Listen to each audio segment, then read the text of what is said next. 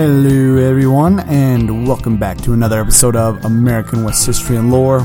I am Paul Workman, your host, and glad to be back with you again. So, the schedule, I suppose, how it's going to go is Mondays we'll release this shorter episode, which we are doing right now, and Fridays is when we'll release the uh, extended episode, the normal episode, if you will. So, having said that, let's go ahead and jump right into this episode. And what we're going to talk about is a term that we used back in the episode we did about South Pass City, the ghost town of South Pass City.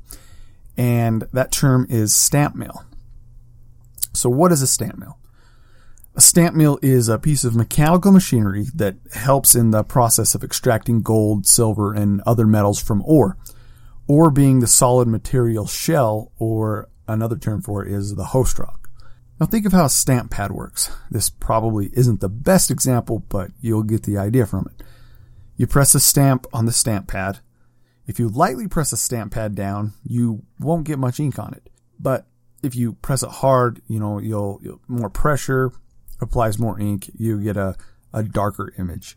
So using that pressure example, the metal stamps would be arranged within a wood frame called a stamp battery and rotating shafts and cams would raise and lower the stamps just like you would lift your hand and lower your hand with a stamp pad.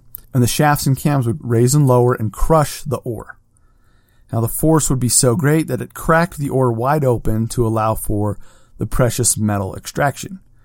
Once the metal was taken out of the ore using the stamp mill, the process of purification continued until it was made into bars, jewelry, or whatever else they desired to make out of it.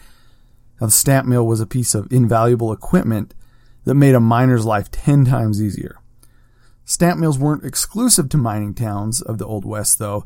In fact, the basic design and idea had been around for thousands of years. The ones used during the gold rush days were typically powered by either water or steam engines.